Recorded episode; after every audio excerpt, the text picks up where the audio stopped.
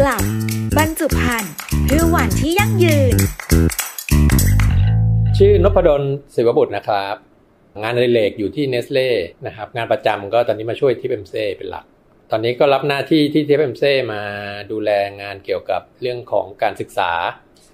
แล้วก็ดูความเป็นไปได้ที่จะนำเอา EPR มาใช้ในประเทศไทยได้มากน้อยแค่ไหนนะครับ จริงๆก็อยู่กับ TIPMSE มาตั้งแต่ก่อตั้งเนาะ แล้วก็ส่วนงานในเหล็กที่เนสเล่นี่ก็อยู่มา 36 ปีแล้วนะครับค่ะก็อยู่มานานขนาดนี้แน่นอนว่าคุณนพดลจะต้องเห็นวิวัฒนาการในเรื่องของนโยบายหรือการปรับตัวของสถานการณ์ในเรื่องของบรรจุภัณฑ์อย่างเงี้ยต่างๆ อยากให้คุณนพดลช่วยแชร์มุมมองนิดนึงค่ะ ว่ามีการเปลี่ยนแปลงหรือมีความเหมือนอะไรยังไงบ้างจากอดีตจนถึงปัจจุบันค่ะ ได้ครับจริงๆเรื่องของขยะบรรจุภัณฑ์เนี่ย พูดไปแล้วพวกเราในภาคอุตสาหกรรมที่เมืองไทยเราก็มีความตื่นตัวระดับหนึ่งนะครับนั่นคือเหตุผลแรกเริ่มเดิมทีเลยที่ทำไมเราถึงได้มาตั้งทิปเอ็มเซด้วยกันตั้งแต่แรก ๆ นะครับ ก็จริงๆแล้วเริ่มจากพวกเราหลายบริษัทก็ร่วมมือกันทำมานะครับว่าเรามองอยู่ว่า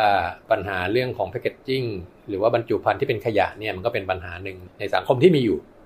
นะครับ แล้วเราควรจะต้องเข้ามาช่วยกันดูแลว่าเราจะช่วยกันทำอะไรได้บ้าง เพราะว่ามันก็ เป็นความรับผิดชอบส่วนหนึ่งของพวกเราในภาคอุตสาหกรรม ช่วงแรก ๆ ช่วงนั้นก็ทำงานเกี่ยวกับเรื่องของการผลักดันให้มีการดูแลกิจกรรมซาเล้งเรียกอย่างนั้นแล้วกันนะครับให้ดีขึ้นนะครับ สมัยก่อนชาวบ้านก็จะไม่ค่อยชอบให้ซาเล้งเข้ามาในหมู่บ้านกลัวเป็นขโมยกลัวมีอะไรนะครับเราก็ดำเนินการกันให้มีการเหมือนกับลงทะเบียนซาเล้งรุ่นแรกๆนะครับตัวประวัติเหมือนกันที่สมัยนี้คิวมอเตอร์ไซค์ก็ทำกันนะครับ มันก็กลายเป็นคล้าย ๆ ว่าทำให้คนเชื่อถือมากขึ้นนะครับ ก็ได้เป็นจุดเริ่มต้นที่ตั้งต้นมา ทีมงานของ TIPMSE เองก็เริ่มเข้ามาแข็งแกร่งมากขึ้นจนถึงปัจจุบันนี้ TIPMSE ผมเชื่อว่าก็ได้รับการยอมรับในทั้งภาครัฐ แล้วก็เอกชนไทยนะครับ ว่า TIPMSE ก็ถือว่าเป็นหนึ่งในคนที่มีความรู้เรื่องเกี่ยวกับการบริหารจัดการ packaging waste ที่ค่อนข้างสูงนะครับซึ่งที่หลังช่วงหลังๆ นี้ก็ต่อยอดมาจนถึงเรื่องของการดูแลเรื่องการทำรีไซเคิลด้วยนะครับใครจะทำงานเกี่ยวกับขยะบรรจุภัณฑ์ก็มักจะมาปรึกษาที่นี่ได้ ถ้าในฐานะของผู้ผลิตในภาคเอกชนนะคะ TIPMSE เนี่ยก็ได้มีการ engage แล้วก็ทำงานร่วมกับภาคเอกชนในหลาย ๆ บริษัทด้วยค่ะซึ่งคุณนบเองก็เคยอยู่ทั้งบริษัทที่เป็นผู้ผลิตนะคะ แล้วก็ทำในส่วนของ TIPMSE ตรงนี้คิดว่าในแง่ของภาคเอกชนนะคะ ตอนนี้มีมี movement หรือว่ามีมุมมองมีการเปลี่ยนแปลงยังไงบ้าง ในเรื่องของการจัดการบรรจุภัณฑ์จริง ๆ แล้วอยากเริ่มจากการเปลี่ยนแปลงของผู้บริโภค เพราะว่าผู้บริโภคเนี่ยในช่วงผมคิดว่า5ปี10ปีที่ผ่านมาเริ่มมีความกระตือรือร้น หรือมีความสนใจเรื่องของสิ่งแวดล้อมมากขึ้นนะครับเป็นลำดับ แล้วก็มีความใส่ใจ จะเห็นว่าเดี๋ยวนี้ก็จะมีข่าวหรือว่ามีการพูดคุยกันในเรื่องเกี่ยวกับผลกระทบของพวกเราทุกคนไม่ต้องในฐานะอุตสาหกรรม แต่ว่าในฐานะประชาชนในฐานะผู้คนเนี่ยที่เราจะมีต่อสิ่งแวดล้อมไม่ว่าจะเป็นเรื่องโลกร้อนไม่ว่าจะเป็นเรื่องแรงต่างนะครับเพราะนั้นผู้คนก็ให้ความสนใจเรื่องสิ่งเหล่านี้มากขึ้น จากตรงนั้นมันก็เป็นแรงผลักดันที่ทำให้ภาคเอกชนหรือภาคผู้ผลิตจะต้องหันมาสนใจจริงจังมากขึ้นนะครับแน่นอนเวลาที่เราพูดถึงอะไรที่เราจะต้องเปลี่ยนแปลงที่เราต้องมาทำงานร่วมกัน หรือเราต้องปรับปรุงกระบวนการทำงานเนี่ยหลายๆ คนก็จะไม่ค่อยอยาก เพราะว่าการเปลี่ยนแปลงมันก็เป็นอะไรที่คาดเดายากเนาะบางทีทำไปแล้วมันจะเกิดผลยังไงผลบวกผลลบบางคนก็จะมองว่าไม่ใช่เรื่องของเราเป็นเรื่องของรัฐ แต่ว่าในเดียวกันก็จะเห็นว่ามีการพัฒนาผลิตภัณฑ์ที่เป็นมิตรกับสิ่งแวดล้อมมากขึ้นนะครับ ก็ค่อยๆเพิ่มเติมขึ้นมาเยอะ ในช่วงหนึ่งปีที่ผ่านมาที่เราทำงานด้าน EPR มาเนี่ยก็จะเห็นว่าการที่ได้พูดคุยกับหลายภาคส่วนในเรื่องของการทำงานเกี่ยวกับ packaging waste เนี่ยนะครับ ตั้งแต่ต้นน้ำยันปลายน้ำนะครับ นี่เราพูดถึงตั้งแต่คนผลิต material เลย ไล่ไปจนถึงกลุ่มซาเล้งที่มาช่วยกันเก็บขยะ หรือว่าคนที่เอาสิ่งเหล่านี้ไปทำรีไซเคิลแม้กระทั่งคุยกับผู้บริหารจัดการบ่อขยะ ทุกคนเห็นด้วยกับหลักการว่ามันต้องคิดใหม่ทำใหม่ละถึงเวลาที่ต้องทำนะครับเพราะว่าสิ่งเหล่านี้มันเป็นปัญหาที่มากขึ้นเรื่อยๆ แล้วทุกคนก็ยินดีมากที่ภาคเอกชนเข้ามาเป็นคนหลีด เพราะว่าเราอยู่ในฐานะที่จะช่วยกันมองว่าปัญหาเหล่านี้เราช่วยทํำยังไงนะครับ ปัญหาเหล่านี้จะไปปล่อยให้เป็นภาระของรัฐอย่างเดียวคงไม่ได้ ด้านหนึ่ง อีกด้านหนึ่งการที่ภาคเอกชนเข้ามาทำเนี่ยมันจะทำให้เราสามารถปรับปรุง แล้วก็เพิ่ม efficiency ในกระบวนการบริหารจัดการขยะด้วยนะครับ เพราะว่าสิ่งเหล่านี้มันเปลี่ยนแปลงเร็ว พฤติกรรมผู้บริโภคก็เปลี่ยนแปลงตลอดเวลา การพัฒนา packaging มันก็อยู่ในมือภาคเอกชนเป็นหลักตั้งแต่ต้นน้ำนะครับ เพราะนั้นผมคิดว่ากระบวนการงานเหล่านี้ก็ควรจะต้องให้ภาคเอกชนเป็นคนเข้ามาเป็นผู้ lead ในการทำงานบริหารจัดการ แต่แน่นอนภาครัฐก็ต้องมีบทบาทสำคัญ ว่าภาครัฐจะต้องเป็นคนที่ช่วย support ในแง่ของการสร้างเครื่องไม้เครื่องมือ หรือว่ากฎเกณฑ์ที่จำเป็นจะต้องมีกฎหมายรองรับ ยกตัวอย่างง่าย ๆ อย่างวันนี้พวกเราหลาย ๆ คนก็จะเห็นอยู่แล้วว่าเราลงไปทำงานด้าน waste management กันระดับหนึ่งนะครับหลายๆผลิตภัณฑ์ก็มารวมกลุ่มมันทำบ้างทำเองบ้างทำในหลาย ๆ รูปแบบ มันก็จะเริ่มเห็นอยู่ว่ามันมีคำถาม เอ๊ะแล้วทำยังไงล่ะ เงินนี้เอาไปแล้วใช้ไป หักค่าใช้จ่ายได้ไหม ยกตัวอย่างง่าย ๆ เลยนะครับ เพราะตอนนี้ทุกคนยังทำกันในมุมแบบ CSR อยู่มันก็จะมีคำถามเหล่านี้นะครับว่าหักค่าใช้จ่ายได้ไหมมีปัญหาหรือไม่ หรือว่าในบางโครงการที่อาจจะหลาย ๆ บริษัทมาร่วมกันทำงานเงี้ยก็อาจจะมีคำถามว่าเอาแล้วมันจะไปผิดกฎหมายอื่นไหมเนี่ย บริษัทเหล่านี้น่าจะต้องแข่งขันกัน แต่ทำไมมาลงขันกันทำงานอย่างนี้มันดูน่าสงสัยหรือเปล่านะครับ จริง ๆ สิ่งเหล่านี้มันตอบได้ ถ้าเผื่อเรามี framework ของกฎหมาย ที่เอื้อให้ทุกคนทำงานไปด้วยกันบนหลักการเดียวกันนะครับเพราะฉะนั้นอันนี้คือสิ่งที่รัฐจะต้องเป็นผู้หลีดแน่นอนเราก็เข้าไปมีบทบาทในการให้ข้อคิดเห็นนะครับ แล้วก็ดูว่าอะไรที่ทำได้ปฏิบัติได้ เพื่อให้เกิดความคล่องตัวในกระบวนการทำงานยังดีที่ผมคิดว่า EPR ก็เป็นอะไรที่ได้รับการยอมรับมากขึ้นเรื่อยๆ ในระดับสากลนะครับตั้งแต่เริ่มมี EPR มาก็ประมาณ 3-40 ปีเนี่ย ทุกวันนี้ก็มีประมาณ 60 กว่าประเทศแล้วนะครับ ที่มีการเอา EPR ไปใช้ ในอาเซียนเองก็มีหลายประเทศที่เริ่มนะครับสิงคโปร์ก็เริ่มแล้ว เวียดนามก็จะเริ่มมีผลบังคับใช้ต้นปีนี้ แต่ก็ยังเป็นอีก step หนึ่งของเขานะครับ เราก็เริ่มคุยกันอย่างจริงจังมากขึ้นนะครับ แต่ว่าไม่ใช่ว่าเราช้านะครับ ผมคิดว่าบ้านเราก็มีอะไรหลายอย่างที่หลายประเทศไม่มี อยู่แล้วนะครับ เช่นระบบการจัดซื้อสินค้าเหล่านี้มันมีอยู่แล้ว กระบวนการซาเล้งเราก็มีอยู่แล้ว เพียงแต่เราจะต้องหันหรือจับเอา stakeholder ทุกคนมาคุยกันซึ่งอันนี้ก็คือหน้าที่หนึ่งของ TIPMSE หรือในกระบวนการทำ EPR เนี่ยเราก็จะคุยกับ stakeholder ทั้งหมดนะครับคุยทีละคนบ้างคุยด้วยกันบ้างนะครับเพราะว่าเราเชื่อว่าการทำงานเนี่ยมันจะต้องไปด้วยกัน นะครับในเวลาเราจะ implement อะไรใหม่ ๆ เนี่ยมันก็ต้องมีผลกระทบกับคนที่เขาทำอยู่แล้ว เพียงแต่ว่ามันจะต้องมีการปรับปรุงกระบวนการ เราจะหากระบวนการที่มาปรับปรุงทุกคนให้ไปด้วยกันได้ดีขึ้นใช่ไหมครับซาเล้งหรือว่ากลุ่มคนที่ค้าขายของเก่าก็อาจจะอยากได้กระบวนการ ที่มีกฎหมายรองรับเหมือนกันแต่ทุกวันนี้เขาก็มีปัญหาของเขาใช่ไหมครับ แล้วก็อยู่ในกระบวนการที่จะรับฟังหรือเรียนรู้ปัญหาเหล่านี้ แล้วเราจะมานำเสนอ framework ยังไงจากที่ฟังที่คุณนกแชร์ก็ ถือว่าเป็นจุดเริ่มต้นที่ดี EPR เหมือนเป็น policy หนึ่งเป็นนโยบายหนึ่งที่ตอนนี้ภาคเอกชนก็ค่อนข้างจะ active หลายๆ บริษัทใหญ่ก็ active แล้วก็เข้ามา engage ในการที่จะกำหนดช่วยกัน create ระบบ EPR ที่เหมาะสมกับไทยแต่ขณะเดียวกันภาครัฐเองก็ต้องช่วย support ด้วยในฐานะ lead ในเรื่องของการสร้าง facility framework ที่เอื้อต่อการ drive เรื่อง EPR ใช่ไหมคะแล้วในจุดนี้ค่ะ อยากให้แชร์นิดนึงว่า ณตอนนี้ค่ะ เราอยู่ตรงของประเทศไทย เข้าใจว่าที่คุณนกแชร์คือว่า EPR มันจะต้องมีความแตกต่างกันไปในแต่ละบริบทความช้าเร็วของแต่ละประเทศความพร้อมอะไรต่างๆ บริบทไม่เหมือนกัน ตอนนี้การขับเคลื่อนเรื่อง EPR ของประเทศไทยตอนนี้อยู่ตรงไหน ผมคิดว่าเราอยู่ในจุดเริ่มต้นนะครับ ผมมักจะพูดถึงการนำเอา EPR มาใช้เนี่ยว่าสิ่งหนึ่งที่เราต้องเข้าใจก็คือว่าที่สุดแล้ว EPR มันเป็น เครื่องมืออย่างเดียวนะครับเราจะเอาเครื่องมือมาใช้เราต้องมีความเข้าใจในเครื่องมือด้วยนะครับว่าเครื่องมือนั้นมีข้อดีข้อเสียอย่างไร แล้วเราจะใช้เครื่องมือให้ถูกต้องอย่างไรไม่ครับไม่ใช่ว่าเรามีคอร์สแล้วจะทุบอย่างเดียว มันก็จะไม่ไปไหน มันก็จะทำงานยากนะครับเพราะฉะนั้นเนี่ยในหนึ่งปีที่ผ่านมาเวลาที่เราใช้มากที่สุด คือการพยายามทำความเข้าใจกับกระบวนการ EPR ในแง่ของจะเรียกว่าระดับคอนเซปชวลก่อนนะครับเพราะเราคงจะไม่โดดลงไปบอกว่า EPR ประเทศไทยมันต้องเป็น 1 2 3 4 5 6 7 8 เพราะถ้าเราทำอย่างนั้นเนี่ยเราก็จะไม่เข้าใจความต้องการของ stakeholder ที่อาจจะแตกต่างกัน ในบริบทที่แตกต่างกันอย่างที่ว่านะครับแต่ EPR ในขณะเดียวกันผมคิดว่ามันเป็นโชคดีของบ้านเราด้วย เพราะว่ารัฐบาลไทยปัจจุบันก็รับเอา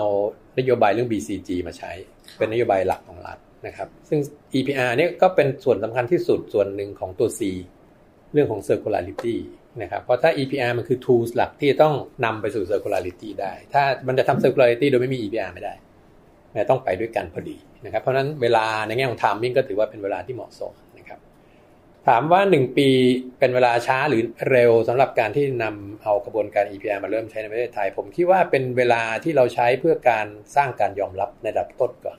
นะครับในปัจจุบันนี้จะเห็นว่าภาครัฐได้ยอมรับเอา EPR เข้าไปอยู่ในระดับนโยบายแล้วนะครับ กระบวนการต่อไปที่เราต้องทำก็คือว่าเราต้องพยายามหาข้อมูลพวกเราเองภาคเอกชนเองก็ต้องเข้ามามีส่วนร่วมมากขึ้นนะครับตอนนี้หลาย ๆ ท่านก็เข้ามามีส่วนร่วม เข้ามานั่งฟังนั่งคุยนะให้ความเห็นหลายๆหลาย ๆ มุมมองหลาย ๆ คนบางท่านก็อาจจะเคยอยู่ต่างประเทศมาก่อน ก็มีความเข้าใจในกระบวนการเหล่านี้ในระดับหนึ่งแต่ที่สุดแล้วสิ่งที่สำคัญที่สุดคือเราจะต้องเอา tools ตัวนี้มาใช้ในบริบทของไทยนะครับ อันนี้คือสิ่งที่ผมคิดว่ายากที่สุด และเป็นส่วนที่ challenge มากที่สุด นะครับคือส่วนที่เราต้องใช้เวลาตั้งแต่ปัจจุบันนี้ไปจนถึงในอนาคต ซึ่งเราคาดว่าน่าจะประมาณ3-5 ปีครับคือส่วนที่ 1 ด้านหนึ่งพวกเราเองในฐานะที่อาจจะบอกว่าเป็นผู้พยายามที่จะนำเอาระบบมาใช้นะครับ เราก็ต้องเข้าใจด้วยว่าบริบทประเทศไทยคืออะไร เวลาที่เราพูดถึงบริบทประเทศไทย บริบทของกรุงเทพกับจังหวัดอื่นก็ไม่เหมือนกันแหละนะครับเพราะนั้นเราต้องเข้าใจสิ่งเหล่านี้นะครับว่า single solution สำหรับ all มันเป็นไปไม่ได้ นั้นเราต้องมองสิ่งเหล่านี้ว่าเราจะทำยังไงให้กระบวนการมันเดินไปได้ดีที่สุด นั้น challenge ของเราด้านหนึ่งที่จะเจอในอนาคต ซึ่งอันนี้ผมคิดว่าเป็น challenge ที่ดีนะครับ ผมมองเป็น positive ก็คือเรื่องของการพยายามทำ change management เพราะว่าอย่างที่เราเคยคุยกันในกระบวนการทำ EPR เนี่ยจะให้ได้มี effectiveness ที่ดีที่สุด แล้วมี friction น้อยที่สุดมันต้องเริ่มจากบ้านเรือนใช่ไหมครับอย่างที่คุยกันที่แรกเราบอกว่าประเทศเราจริง ๆ แล้วเรามีเรื่องของกระบวนการค้า packaging waste อยู่แล้ว มีกระบวนการรีไซเคิลหรืออัพไซคลิงอยู่แล้วในระดับหนึ่งอาจจะไม่ใช่ circularity โดยตรง แต่ก็ใกล้เคียง ปัญหาหลักอันหนึ่งของบ้านเราก็คือขยะที่ทิ้งออกจากบ้านเรือนประชาชนจะเป็นขยะทิ้งแบบรวมอยู่ทั้งเศษอาหารทั้งเศษวัสดุบรรจุภัณฑ์ถูกทิ้งรวมกันนะครับซึ่งก็แปลว่าทำให้ไอ้วัสดุบรรจุภัณฑ์หรือวัสดุอื่น ซึ่งอาจจะมีราคาอยู่มันด้อยราคาไปเพราะมันสกปรกนะครับเพราะนั้นมันก็เริ่มจากบ้านเรือน บ้านเรือนจะทำยังไงเราถึงจะเริ่มการแยกขยะจากบ้านเรือนได้แปลว่าอะไรนี่เราต้องคุยกับประชากร 60กว่าล้าน คุยกับ household ไม่รู้เท่าไหร่ ซึ่งอาจจะมี habit แตกต่างกันไป มีรูปร่างลักษณะหน้าตาแตกต่างกันไปในแต่ละพื้นที่ต่างหากนะครับเพราะนี้แต่นี้เป็นจุดสำคัญจุดหนึ่งเฉพาะแค่คุยเรื่องจุดนี้ก็เห็นชัดแล้วว่าเราต้องคุยเรื่องของการ change behavior ถือว่าเป็นโจทย์ที่โจทย์ที่ท้าทายที่สุดนะครับ ถ้าตรงนี้ change ได้นะ แล้วก็หลายอย่างที่เป็นกระบวนการจัดเก็บต่อจากนั้นเนี่ย มันจะโฟล์ไปอย่างรวดเร็ว แล้วมันจะทำงานได้อย่างมีประสิทธิภาพมากขึ้นเรื่อยๆนะครับแต่ในการถ้ามองอีกด้านหนึ่งเนี่ยการที่น้อย EPR มาใช้เนี่ยหลายท่านบอกว่าเป็นภาระผมกลับมองว่ามันเป็น opportunity เพราะมันเป็น opportunity สำหรับธุรกิจใหม่ๆสำหรับคนที่คิดที่จะเข้ามามีส่วนร่วมในการทำงาน จะเห็นว่าตอนนี้มีสตาร์ทอัพเยอะเลยที่ทำงานเรื่องการจัดเก็บนะครับเพราะเขามองเห็นว่ามันเป็น opportunity เหมือนกันที่เขาโทรได้ในเดียวกันก็จะเริ่มมีคนที่เคยอยู่ในธุรกิจ อันนี้อยู่แล้ว เช่นอาจจะเคยเป็นคนจัดเก็บ ก็อาจจะคิดเอ๊ะทำไมฉันไม่ยกระดับตัวเองจะทำรีไซเคิลซะเองเลยไหนๆก็ทำอยู่แล้ว ยกตัวอย่างนะครับ ผมว่ามีได้ หรือคนที่ทำรีไซเคิลอยู่แล้ว แต่ว่าเมื่อก่อนนี้อาจจะแค่เอาขวดพลาสติกไปทำเป็นเส้นใยสำหรับโพลีเอสเตอร์ ก็อาจจะอัปเกรดระดับการทำรีไซเคิลของตัวเองได้นะครับแม้กระทั่งบริษัทใหญ่ๆ ก็จะเห็นว่ามีการ invest ที่ค่อนข้างสำคัญนะครับ ก็เห็นอยู่ว่ามันเป็นโอกาสอยู่นะครับ สิ่งเหล่านี้เป็นสิ่งที่น่าสนใจ แล้วผมคิดว่ามันไม่ใช่แค่เรื่องของการจัดการขยะนะมันเป็นเรื่องของ ถ้าเราทำไปถึงจุดนั้นเนี่ยลองนึกสภาพว่าพวกเราเองนะประชาชนวินัยของเราก็จะเปลี่ยนนะครับในระดับลากยาเรื่องเล็ก ๆ เองนะจริงๆแล้วไม่ไม่ใช่เรื่องใหญ่นะแต่เป็นเรื่องเล็ก ๆ แต่ว่าสำคัญเพราะทุกคนจะให้ความสนใจมากขึ้นซึ่งมันก็จะตรงกับแนวทางที่บ้านเราก็จะคุยกันเรื่องของการที่จะ ผลักดันเรื่องนโยบายเกี่ยวกับสิ่งแวดล้อมยังไง ผมว่าบ้านเรามีวินัยระดับหนึ่งแล้วเพราะว่าถ้าดูจากในถนนเนี่ยไม่ค่อยเห็นขยะทิ้งสเปซสปะเนาะเพราะว่าก็มีการทำงานกันมาตั้งแต่หลาย ๆ ทีมในอดีตเนาะตาวิเศษก็ดีใครก็ดี ก็ทำงานสิ่งเหล่านี้มาตลอดผมบอกว่าบ้านเรามันไม่ใช่ว่าเริ่มจากศูนย์เรามีต้นทุนระดับหนึ่งแล้วทำมาเยอะแล้วในหลายระดับตอนนี้พวกเราก็คือเรามารวบตอนจบว่าทำยังไงเราจะเดินต่อ the last mile แล้ว นะครับเพื่อให้ EPR มันเกิดขึ้นได้ แล้วก็กระบวนการบริหารจัดการทั้งหมดเกิดขึ้นได้ อย่างที่ผมเรียนว่า EPR ที่สุดแล้วก็คือ tools อย่างหนึ่งเท่านั้นเองสิ่งที่สำคัญที่สุดของการใช้ tools คือพวกเราที่เป็นคนใช้ tools เราต้องเข้าใจว่าการใช้ tools นี้ต้องใช้ยังไงนะครับแล้วจะทำยังไงถึงจะให้ทุกคนวินวินนะครับ เราจะพยายามไม่ทำงานแบบวินลอสเราต้องไปด้วยกันให้ได้ ก็จะพยายามทำในลักษณะนี้ครับมีอีกคำถามอยากถามเรื่องกฎหมาย เกี่ยวกับการแยกขยะในครัวเรือน อะไรเงี้ยค่ะอเมริจะถามว่าในแง่ของการปรับพฤติกรรมของผู้บริโภคครับคุณนกคิดว่ากฎหมายคือโซลูชันหรือเปล่าสำหรับประเทศไทย ผมคิดว่ากฎหมายจะมีหรือไม่มีเฉพาะเรื่องของการแยกขยะที่บ้านเรือนนะครับ มันก็มีผลอยู่ระดับหนึ่ง แต่ว่าบ้านเราก็จะเห็นตัวอย่างอื่นๆ เยอะแยะนะครับ ว่าเรามีกฎหมายเยอะมากเลยประเทศไทยเนี่ยพอดีผมอยู่ทีมงานกฎหมายที่นี่ด้วย เรามีกฎหมายเยอะ แต่ว่าเรามีปัญหาเรื่อง enforcement พอสมควรนะครับว่าอาจจะทำได้ไม่เต็มที่นะนะคำหนึ่งที่ผมไม่ชอบที่สุดเลย อยากจะเอาออกไปจากสารานุกรมประเทศไทยคือคำว่าทำได้ตามใจคือไทยแท้เนี่ยเพราะมันเป็นอะไรที่ผมคิดว่าเป็นต้นเหตุของปัญหาหลายๆอย่างนะครับ คือมันก็เป็นอะไรที่บางทีเราใช้มันเป็นข้อแก้ตัวนะนะครับ แทนที่จะขยับอีกนิดนึงทำให้ทุกคนอยู่ด้วยกันได้ แล้วก็ไปหาข้อแก้ตัวให้ตัวเองซะนะเพราะฉะนั้น สิ่งที่สำคัญสุดเมื่อกี้เราพูดถึงเรื่อง change management ใช่ไหมสิ่งที่สำคัญที่สุดของการทำ change management คือผมเชื่อว่าถ้าเราแสดงให้ทุกคนเข้าใจได้ว่าการที่เราแยกขยะจากบ้านเรือนนี่มันได้ประโยชน์อะไรนะครับ ทุกคนก็จะยินดีให้ความร่วมมืออยู่แล้ว แต่การที่จะให้ความให้ความร่วมมือเนี่ย เราก็ต้องมีอินฟราสตรักเจอร์ให้เขาด้วย ใช่ไหมครับว่าอ้าวได้ยังไงล่ะจะให้ฉันทำง่าย ๆ หน่อย เช่นต่อไปไม่ให้ใช้ถุงดำแล้ว ถุงขยะจะให้แยกสีจะได้รู้ว่าสีอะไรเป็นสีอะไรจะได้ง่ายขึ้น กระบวนการจัดเก็บก็สะท้อนตามกันไปเนาะมันก่อนก็ยังคุยกัน พวกเรานี่ก็เรียกว่ามี awareness เรื่องนี้สูงนะเรื่องแยกขยะถูกไหมเพราะเราทำงานกันมานาน 3R ก็ทำมานาน เคยเจอสถานการณ์ไหมว่าเราสมมติว่าเราไปห้าง เราซื้อกาแฟเย็นแล้วกันเราก็เดินกินเราไปจะซื้อจากรถเข็นหรือจะซื้อจากร้านในห้างก็แล้ว แต่กินหมดแล้วจะไปทิ้ง ในห้างส่วนใหญ่เขาก็จะมีถังแยกเนาะผมเห็นบ่อยมากเลย คนไปยืนงงอยู่หน้าถัง เป็นไหมเคยเป็นใช่ไหมเคยเป็น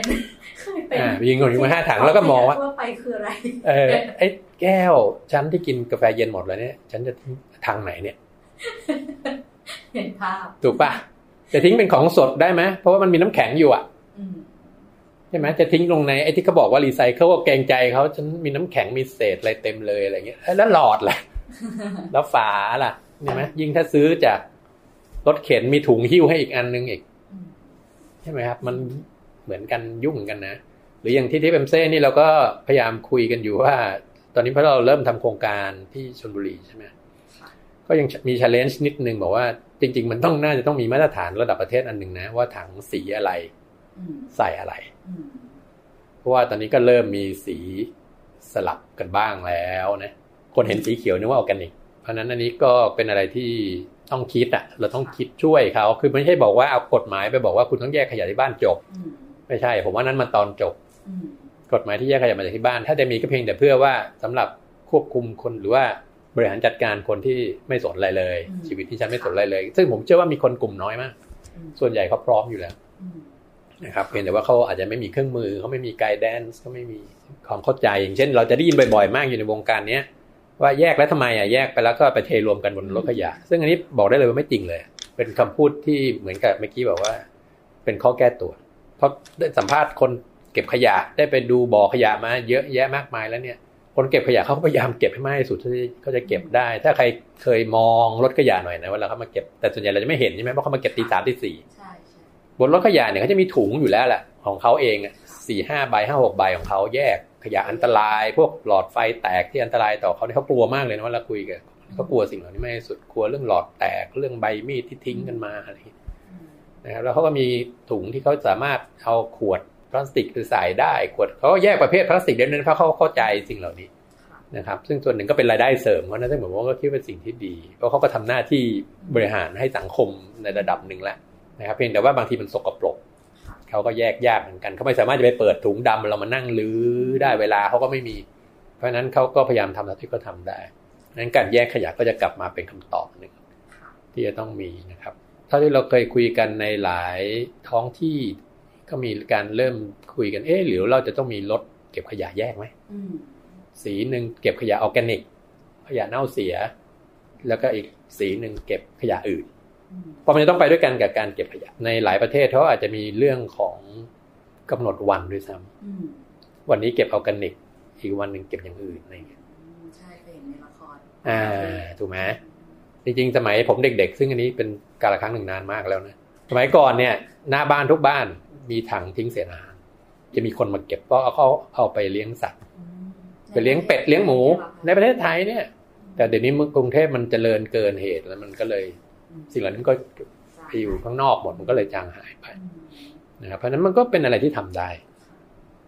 ถือว่าการคัดแยกขยะเป็นจุดสำคัญจุดสำคัญที่สุดในวงจรเลยเพราะมารวมแล้วถ้าคัดแยกเราดีขึ้นเนี่ย ทุกอย่างมันก็จะใช่ครับ มันจะมันจะดีขึ้นนะครับแล้วก็จริง ๆ แล้วอีกอย่างหนึ่งที่ถ้าจะฝากก็คือบางครั้งเราไปมองว่าสิ่งเหล่านี้เป็นหน้าที่รัฐอย่างเดียวค่ะ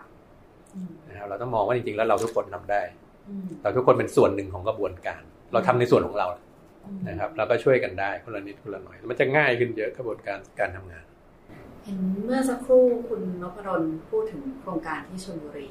อยากให้แชร์สักนิดนึงว่าโครงการแพ็กแบ็กงาน Pack Back ใช่ไหมนะคะเกี่ยวอะไรยังไงกับ EPR บ้าง แล้วก็ครับจะเป็นจุดเริ่มต้นสำคัญอะไรในการพัฒนา EPR ของเราต่อไปค่ะจริงๆ แล้วก็เป็นเรื่องที่เกี่ยวพันกับการพยายามจะนำเอา EPR มาศึกษาแล้วก็ใช้ดูในประเทศไทยเนาะแล้วก็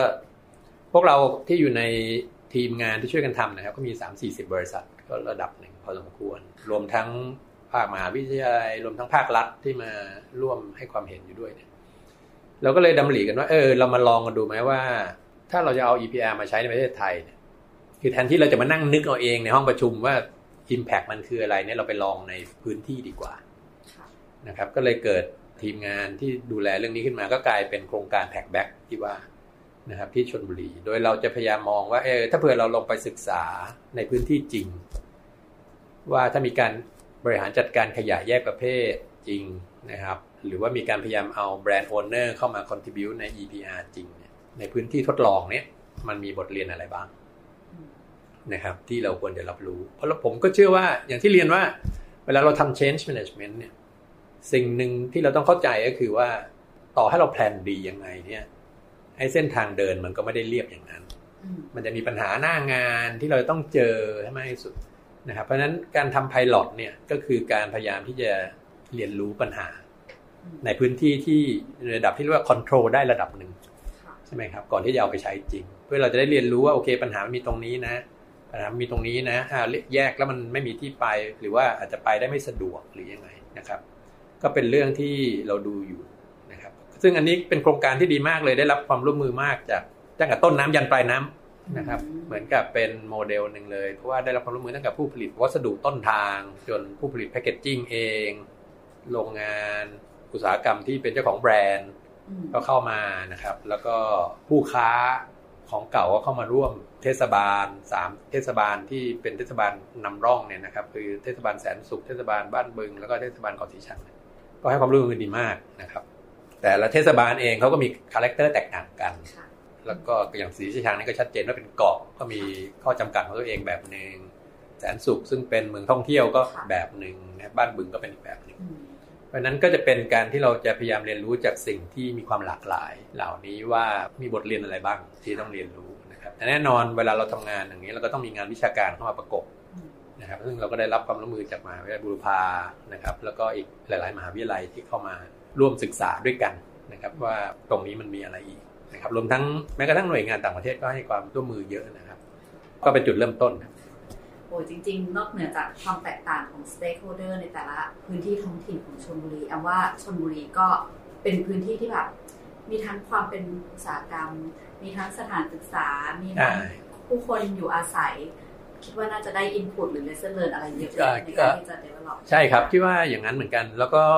เพราะชลบุรีหนึ่งก็ไม่ไกลมากใช่แต่พอดีเรามาเจอทำงานกันอยู่ในช่วงโควิดพอดีนะครับเราก็ต้องดูเรื่องเหล่านี้ด้วยเหมือนกันอืมดังนั้นชลบุรีในระดับที่ไม่ไกลมากแล้วก็มีความหลากหลายอย่างที่มันว่าในทุกระดับอืมมีทุกรูปแบบอืมให้เราดูนะครับ เพราะฉะนั้นเนี่ยมันก็มันเป็นพื้นที่ที่น่าสนใจมากพื้นที่ท่องเที่ยวเป็นพื้นที่ท่องเที่ยวด้วยนะครับ แล้วก็มีนักท่องเที่ยวข้อดีอีกอันหนึ่งก็คือ ถ้าไปที่พื้นที่อื่นช่วงนี้นักท่องเที่ยวอาจจะ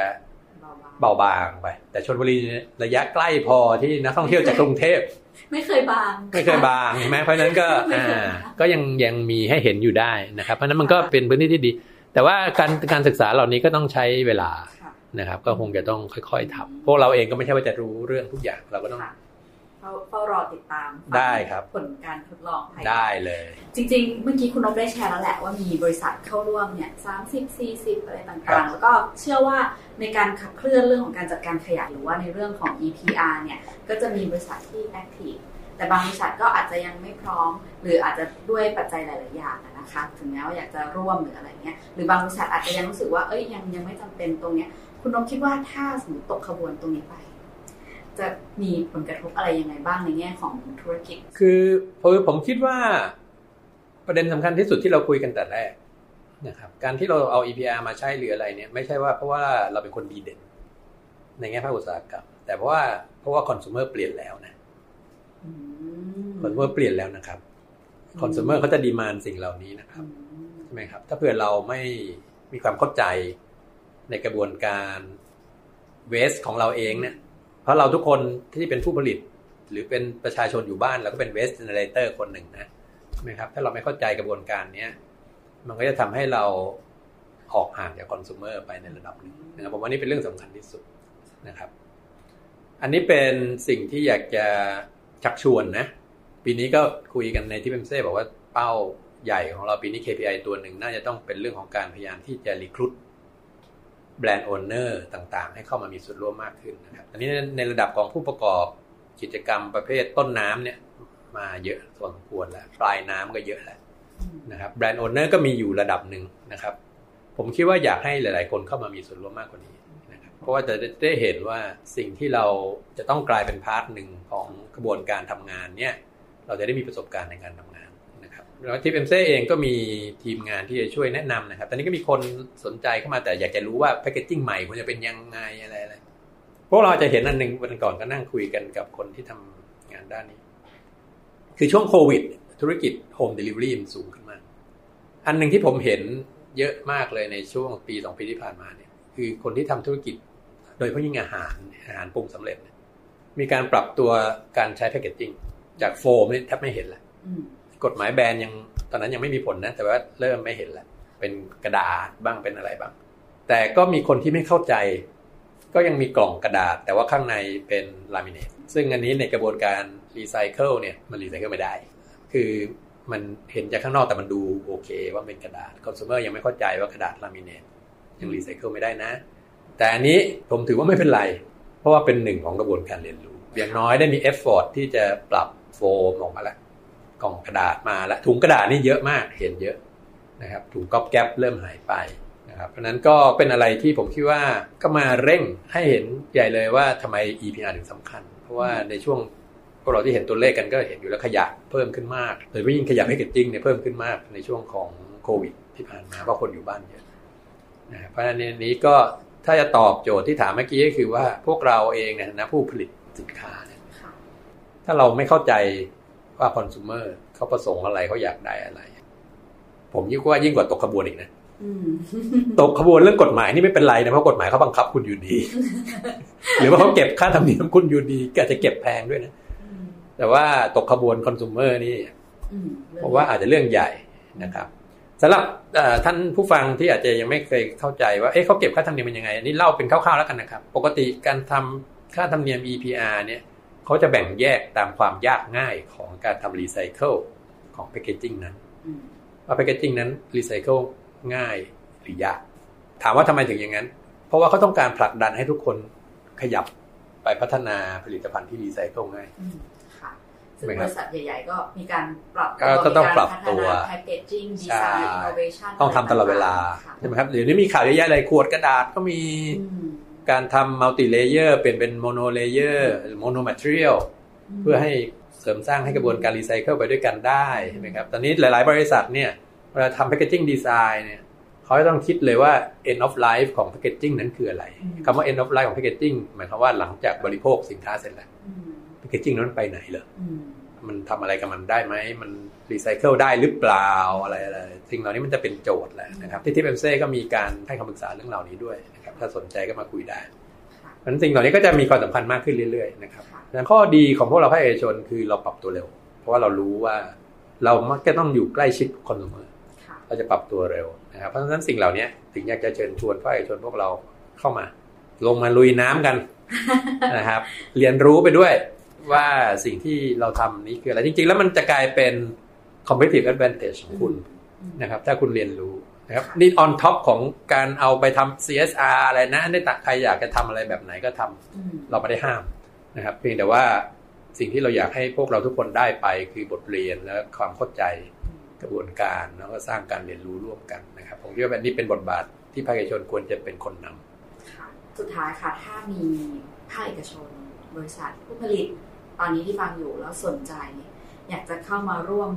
มาจอยในเรื่องของการขับเคลื่อนเรื่องของ EPR อะไรต่างๆ ตรงนี้สามารถเข้าถึงได้ช่องทางไหนบ้างคะก็ติดต่อมาได้เลยครับที่ที่เอ็มเซ่นี่แหละนะครับที่สภาอุตสาหกรรมนะครับเพราะเราเป็นหน่วยงานหลักของสภาอุตสาหกรรมอยู่แล้ว ที่ดูแลเรื่องการมาจัดการบรรจุภัณฑ์โดยว่ายังบรรจุภัณฑ์ใช้แล้วนะครับมาได้เลยนะครับตลอดเวลาดูในเว็บก็ได้นะครับ มีเบอร์ติดต่อมีอีเมลให้ติดต่อนะครับหรือมานั่งคุยกันที่สภาอุตสาหกรรมก็ได้ นัดมาเลยก็นั่งคุยกัน ที่เป็นเซ่เองก็จะพยายามทำงานเชิงรุกในแง่ของการออกไปสร้างความตระหนักและการเรียนรู้ด้วยนะครับ ในช่วงปีที่ผ่านมาถ้าใครอยู่ในวงการนี้เราจะเห็นว่ามันมีการคุยกันเรื่องนี้เยอะมากอืมค่ะ เยอะอย่างเยอะอย่างแบบสำคัญใช่ครับในหนึ่งปีที่ผ่านในหนึ่งปีนี่คุยกันแบบว่า ผมว่าเว็บแคสกันเกือบทุกอาทิตย์เลยมั้งนะครับ แต่ยังอยู่ในวงของ วงในแล้วกันเรียกอย่างนี้แล้วกันคนนักวิชาการหน่วยงานรัฐที่สนทนาเรื่องนี้วงหน่วยงานรัฐก็เป็นเจ้าภาพหลายวงมากเลยนะครับ เพราะฉะนั้นเนี่ย อย่างที่บอกว่าอย่าตกข่าวนะ เดี๋ยวตกขบวนนะครับ เพราะว่ามันการเดินทางเรื่องนี้ไปค่อนข้างเร็วนะครับคือจริง ๆ ในฐานะภาคเอกชนด้วยกันนะจะต้องเล่าให้ฟังแบบตรงไปตรงมา คือว่าจริงๆเนี่ยมันเคยมีแนวคิดจากภาครัฐบางส่วน ว่าจะแก้ปัญหานี้โดยการเก็บภาษี เก็บภาษีบรรจุภัณฑ์ใน packaging tax นี่พูดมา 20 ปีแล้วมั้งผมว่าเราพูดกันมาเรื่อยนะครับ แต่จริงๆ แล้วพวกเราก็รู้ว่า packaging tax เก็บไปมันไม่ได้แก้ปัญหาอะไร เพราะว่าการเก็บ packaging tax มันก็กลับไปเป็น tax ส่วนกลางนะมันก็ไม่ได้มากลับมาแก้ปัญหาอะไร แล้วพวกเราเองก็ไม่ได้พัฒนาระบบจ่าย tax แล้วฉันไม่ยุ่งอันนี้คือเหตุผลหลักที่ทำไม EPR ถึงเป็นกระบวนการสำคัญนะครับ แล้วก็ character สำคัญที่สุดอันหนึ่งของ EPR ในแทบจะ ทุกๆประเทศเลยนะ ผมว่า 99% EPR เนี่ยจะต้องบริหารแบบภาคเอกชน โดยมีภาครัฐเป็น key supporter ในเรื่องของการ provide หรือการจัดหาเรื่องของ regulatory framework ให้ไหมครับว่านี่คือ regulatory framework นะอยู่ทำได้ใช่ไหมครับเรื่องของกระบวนการข้อมูลโปร่งใสใช่ไหมครับเพราะมันต้องมีการดีแคลร์ในหลายสิ่งหลายอย่างนะครับรัฐก็อาจจะมาช่วยมาเป็นเจ้าภาพให้ในบางเรื่อง ถ้าข้อมูลนั้นเป็นข้อมูลเซนซิทีฟทางการค้าอย่างเงี้ยรัฐก็เป็นเจ้าภาพให้ภาคเอกชนจะได้ไม่ต้องกังวลเรื่องข้อมูล การบริหารจัดการขยะก็จะเป็นส่วนหนึ่งมันสิ่งเหล่านี้ผมว่าถ้าเราเข้ามามีส่วนร่วมเราจะมีความเข้าใจในสิ่งเหล่านี้มากขึ้นนะครับ ผมว่าไม่ใช่แต่เพียงผู้บริโภค แม้กระทั่งพนักงานบริษัทก็จะมีความภูมิใจมากขึ้นในหน่วยงานที่เราสังกัดอยู่ใช่ไหมว่าเราเป็นส่วนหนึ่งของสังคมนะ ไม่ใช่แค่ problem we are solution to ใช่ไหมครับมันก็เป็นสิ่งที่ดีผมคิดว่านะครับ ก็เชิญชวนครับ มาได้เลยทุกวันจันทร์ถึงศุกร์จันทร์ถึงศุกร์ค่ะ โอเค ก็วันนี้ได้ข้อมูลดีๆ มากมายเลย ก่อนหน้านี้เราก็มีการไปสัมภาษณ์ภาครัฐ เราก็ได้เห็นว่าเอ้ย BCG EPR ด้วยก็ถือว่าได้เข้ามาสู่ในในแง่ของระดับ policy และโดยเฉพาะ BCG เนี่ยอย่างที่เราทราบกันดีว่าก็เป็นวาระแห่งชาติของประเทศไทย และอย่างที่คุณนกบอกปีที่ผ่านมาคือมีการขับเคลื่อนเรื่องนี้กันเยอะมากทั้งภาครัฐภาคเอกชนภาควิชาการวันนี้สิ่งที่ได้ยินอีกหนึ่งที่สำคัญมากๆแล้วคือว่าตรงนี้สำคัญก็คือสำหรับภาคเอกชนในเรื่องของการที่เป็น consumer centricity customer centricity ซึ่งตรงนี้ถือว่าเป็นเรื่องใหญ่ ถ้าภาคเอกชนหรือว่าธุรกิจไม่ปรับตัวตรงนี้ก็จะส่งผลกระทบในเรื่องของธุรกิจด้วยค่ะ ก็ขอขอบคุณคุณนพดลมากๆค่ะวันนี้สำหรับการ sharing ค่ะ ขอบคุณครับ ยินดีครับแพ็คแบ็กเก็บกลับบรรจุภัณฑ์เพื่อวันที่ยั่งยืน